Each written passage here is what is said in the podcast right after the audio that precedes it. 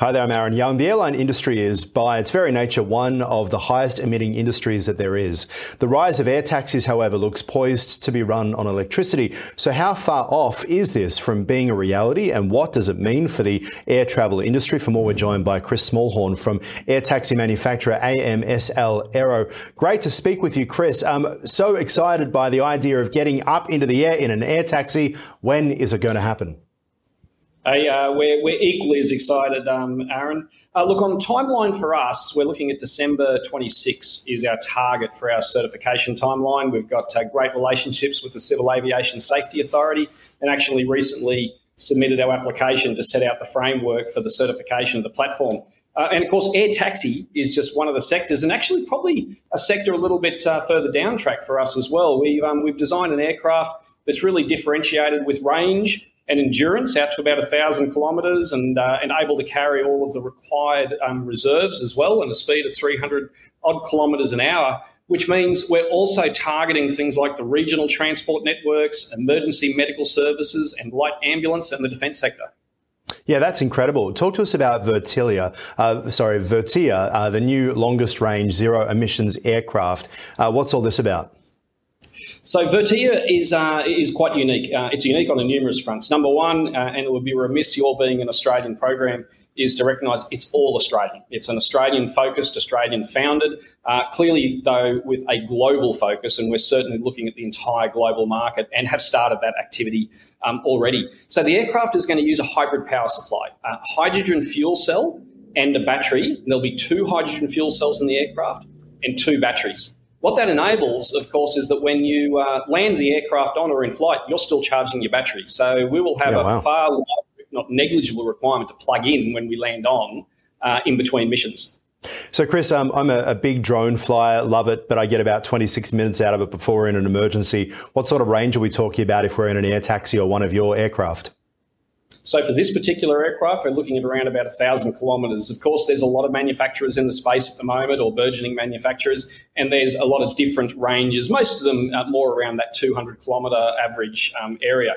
But of course, because we're targeting those broader sectors of aviation, then we've deliberately designed an aircraft that meets the needs of some of our regional transport and air ambulance requirements. Frankly, if you can cut it in Australia, Aaron, I think you can cut it anywhere in the world. And we've designed yeah, well, I, am just on that because you talk about CASA, the Civil Aviation Safety Authority, and as we know, they are really, really strong and difficult to deal with, probably harder than the FAA as well, which is a good thing. Um, how are you going dealing with them? You talk about the certification process because we know a um, number of helicopter accidents, even just recently with the Army of all, um, and there's kind of that fright and something new connected to it. How's CASA going, uh, I guess, getting their head around such a new industry which will become such a big part of our civilian life?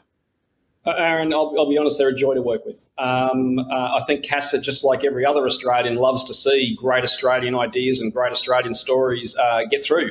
It's um, it's an extremely interesting uh, program for uh, uh, for the Civil Aviation Safety Authority as well. So engineers at the desk level find this sort of stuff exciting. so we're working with CASA through the process. Clearly, it's new, but you know what? You're right. The regulator can be hard to work with. But um, but like you, I put my uh, my family on aeroplanes every day, and I want them to be safe. Yeah, 100%. And, and that's going to be something here. But also, you've got the kind of noise side of thing that um, if you are going to be taking off and landing in a lot of heavily built up areas, for example, in Melbourne CBD, helicopters land on the Yarra. A lot of people, residents in, in apartment blocks aren't happy with that. How do you deal with that? Yeah, Aaron, look, it's, it's, it's, a great question, and it's one of the things that's often forgotten is just how quiet these aircraft mm. are. It's aircraft design and, and proven, where, where this is not an idea, it's a flying prototype. The prototype's in upgrade at the moment. 65 to 70 dB. Well, that's fantastic. That's a number. What does it actually mean? Well, I was on an airline flight the other day flying between Brisbane and Sydney, and I've got one of these clever watches, you know, that measures the sound. And out of interest, I found out what, what was the sound in my seat on the airline. It was 68 dB. So if you're um, flying along in an airline and listen to the sound you're hearing there, just to have a comparison for your viewers, that's how loud this aircraft is going to be. And of course, mm. the further you are away from it, considerably less. Yeah, uh, a thousand uh, k range is pretty good, um, but obviously these are likely to be used for, for shorter trips, shorter hops. You mentioned regional as well. Um, talk to us about what impact you think it will have on traditional air aviation. Are you more creating an industry or replacing one? Uh, again, a really informed question. I would like to think we're going to be reforming an industry and potentially disrupting it the direct operating costs of these machines, um, particularly the one we're designing, is going to be significantly lower than the traditional aircraft. Uh, hmm. and as a result, it's going to open its availability to other markets. And this is the thought leadership that we really want to drive in the industry in Australia and globally is looking at these products as what they can do to make life better for future generations in a lot of industries, not just the traditional. However, you've got to start somewhere, and we start with what we know. Uh, and right now, um, a range of 1,000 kilometres, uh, and you know, depending on the weather, those ranges might go down to 700, 800 yeah, kilometres. Yeah. yeah. When you've got those sort of ranges, that's extremely usable. And okay. if you look at most regional hops in Australia, the average is about seven to 800 kilometres for a lot of regional work. So we really do hit a, a targeted part of the market. Yeah, absolutely. I've got to leave it there, I'm afraid. Uh, we're running out of time. We have run out of time. Uh, Chris, really appreciate your time. We could definitely keep, keep talking about this, um, and we'll talk to you again soon. I'm delighted. Thank you. And that is a program for now. Head to tickernews.co for more.